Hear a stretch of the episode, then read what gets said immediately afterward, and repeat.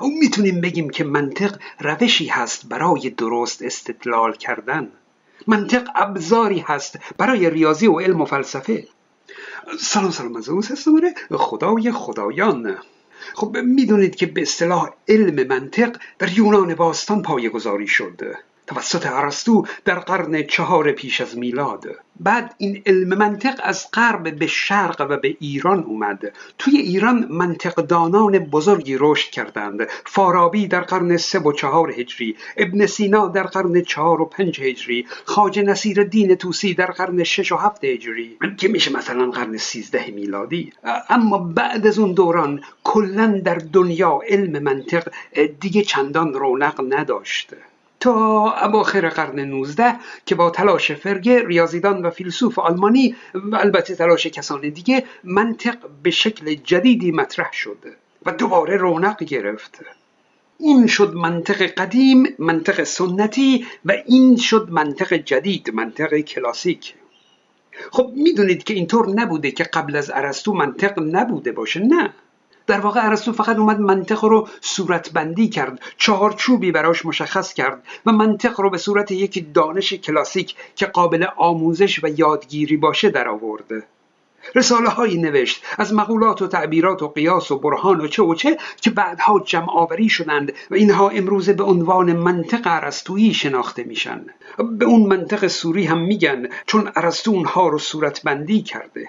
خب در قدیم فلسفه و ریاضی شبیه هم بودند. هر دو بیان ساده ای داشتند و منطق قدیم هم ساده بود.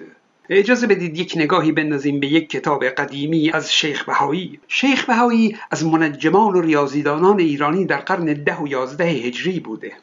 شیخ بهایی یک کتاب ریاضیات داره به نام خلاصت الحساب همونطور که می‌بینید در این کتاب خیلی از روش های ریاضی رو میشه دید. او این جدول مثالی برای ضرب دو تا عدده عدد 207 ضرب در 62374 که میشه 12 میلیون و 911 هزار و 418 حالا این عدد هفت من نمی‌دونم چرا چرخیده اینوری شده به هر حال. و مثلا اینجا نحوه رادیکال گرفتن رو داره شرح میده جذر می‌گیره. عدد 128172 رو مثال آورده و اینجوری جذرش شده 358 منم بلدم جذر بگیرم ولی با ماشین حساب.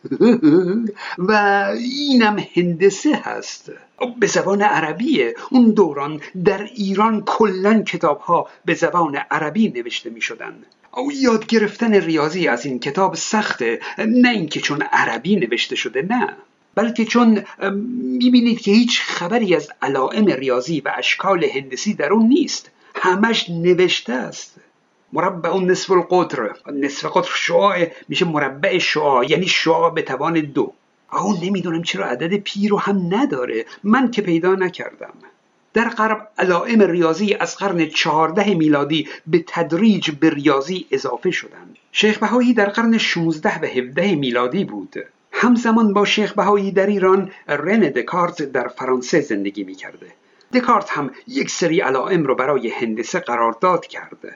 قراردادهایی که تا امروز هم باقی موندن. مثلا اینکه در اشکال هندسی با حروف بزرگ لاتین رؤوس شکلها رو نامگذاری کنیم و با حروف کوچیک لاتین از لا شکل رو نامگذاری کنیم. اینا قراردادهایی بودند برای بیان راحتتر ریاضی.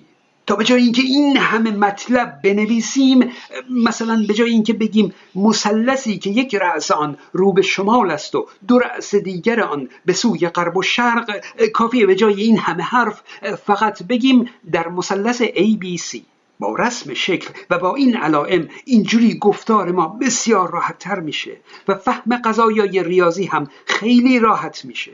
امروز تمام دنیا این قراردادها رو پذیرفتند و در بیان ریاضی اونها رو رعایت می کنند زبان ریاضی میشه گفت به نوعی زبان بین المللی هست. با این روش نوین ریاضی به سرعت توسعه پیدا کرده و امکان ورود اشتباه به استدلال ریاضی تا حد زیادی بسته شده در اواخر قرن 19 میلادی بود که فرگه بر اساس منطق ریاضی با استفاده از همین علائم ریاضی منطق سوری رو از نو ساخته با بیانی جدید.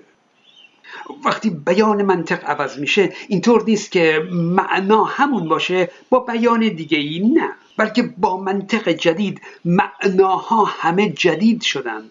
پس همه چیز رو از اول باید نوشته دکتر زیا موحد نویسنده کتابی به نام درآمدی به منطق جدید. ایشون میگن که منطق قدیم محدود به منطق محمولهای یک موضعی بود. در اون نسبت ها رو نمی‌تونستیم ترجمه کنیم و هیچ سیستمی برای منطق جمله ها هم نداشتیم. اما در منطق جدید ساده ترین قسمت منطق جمله هاست حالا الان کار به مفاهیم این نکات ندارم. می‌خوام بگم که بیان منطق جدید کاملا متفاوت از منطق قدیمه. الان کسانی که فقط منطق قدیم رو یاد گرفتند فلسفه و علم خودشون رو هم طبق همون منطق قدیم برای خودشون میچینند. مثلا اونا وقتی می‌خوان خورشید رو درک کنند طبق همون منطق قدیم اینجوری تحلیل می‌کنند که خب خورشید وجود مادی داره چون طول و عرض و ارتفاع داره. صفات ذاتش اینه که مثلا نور داره گرما داره ماهیتش فلانه ذاتش اونجوریه جوهرش اینه عرضش اونه و اینجوری خورشید رو می‌شناسند او اما جوانان امروزه اینجوری خورشید رو درک نمی کنند بلکه خورشید رو علمی نگاه می کنند نه فلسفی مقدار جرم، انرژی، گرانش، میدان گرانشی، فضا، زمان با اینها خورشید رو درک می کنند به جای اینکه بپرسند استاد علت مادی سوری فاعلی و علت قایی در تبدیل قوه به فعل در حرکت عرضی خورشید در مقوله متا چیست؟ می‌پرسند که مقدار تبدیل جرم به انرژی تابشی در خورشید چقدره؟ جوابش اینه چهار ممیز 26 میلیون تن جرم در ثانیه. خب فیلسوفان و منطق دانان قدیم درکی از این حرفا نداشتند. دیگه چه برسه به درک مکانیک کوانتوم و تکینگی زمان در بیگ بنگ؟ بی خیال اونا همه چیز رو با درک و علم همون موقع خودشون توجیه می‌کردند. او الان دیگه اون روش قدیم کاربردی نداره. اما منطق جدید اصول و قواعد ریاضی رو به کار می‌گیره. به صورت ریاضی به منطق و استدلال می‌پردازه و اینجوری می‌تونه مدل های منطقی پیچیده رو هم بررسی کنه. با اون منطق قدیم حتی یک نقیز درست حسابی رو نمی‌تونستن بیان کنن. خب بگذارید سریع یک مثال ساده بزنیم.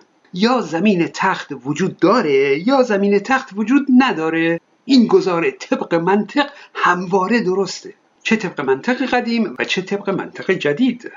خب اجازه بدید که طبق منطق قدیم برای این عبارت تفکر کنیم. میگیم یا زمین تخت هست یا زمین تخت نیست.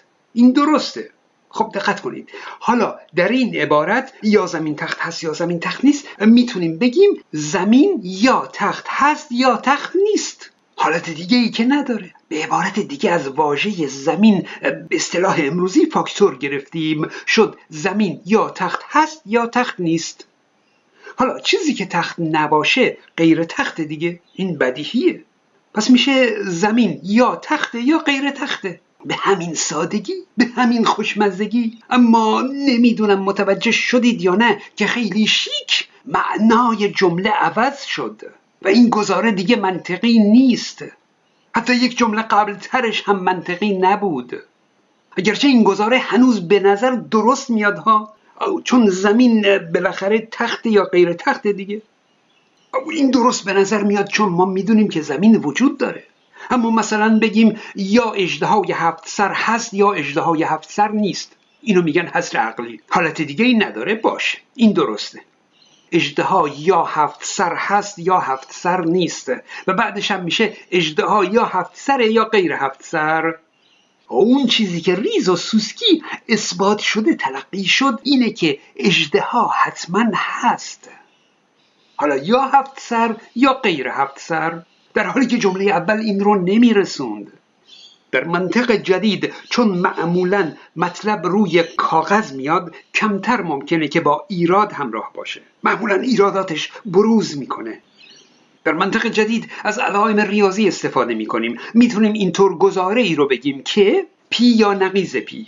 این گزاره همواره درسته. جای P هرچه که دوست دارید می‌تونید بگذارید. هرچی ببینید دو تا چیز نقیض هم رو با همدیگه آورده. اگه بینشون علامت و بگذاره میشه تناقض. دیگه همواره نادرسته. و اگه بینشون علامت یا بگذاره دیگه این همواره درسته. مثلا جای P بگذاریم زمین تخت. این میشه یا زمین تخت هست یا زمین تخت نیست. P مساوی زمین تخت هست. این عبارت یک پارچه است و به هیچ عنوان نمیشه زمین رو از تخت جداش کرد. مگر اینکه از ابتدا دو تا واژه متفاوت بگیریم مثلا P و Q و بعد باید ارتباط اون دو واژه معلوم باشه. پس دیگه مثل منطق قدیم اشتباه نمی کنیم که بگیم زمین تخت هست. نه بلکه میگیم زمین تخت هست. یا اینا کلی فرق دارن. او بریم جمله کاربردی خودمون میگن موجود یا مادیه یا غیر مادی. این حسر عقلیه. خیر. اگه پی رو موجود مادی بگیریم حسر عقلی این میشه که یا موجود مادی هست یا موجود مادی نیست. این درسته. اما دیگه نمیشه موجود رو از مادی جدا کرد. خب حالا اگه می‌خواید از ابتدا موجود رو از مادی جدا فرض کنیم مثلا پی باشه موجود و کیو باشه مادی به اون وقت باید تکلیف رو مشخص کنیم که منظورمون از موجود چیه. آیا منظور فقط موجود مادی و فیزیکی هست یا نه؟ مثلا موجودات خیالی و ذهنی رو هم موجود در نظر می‌گیریم ها؟ خب اینجا حضرات چون می‌خوان به موجودات غیر مادی برسند و نمی‌خوان که موجودات غیر مادی رو جزو اون وهم و خیال تعریف کنند اینه که اینجا گیر میافتند. اونا می‌خوان بگن که اینجا منظورشون از موجود یه موجود خیالی و ذهنی نیست. پس موجودات خیالی رو داخل این دایره تعریف موجود نمی کنند خب پس اونا منظورشون چیه؟ موجودات مادی؟ نه. اونا می‌خوان موجود مادی و موجود غیر مادی رو در نظر بگیرند. خب همینجا ایرادشون معلوم میشه که مگه موجود غیر مادی اثبات شده که ما اون رو هم در نظر بگیریم.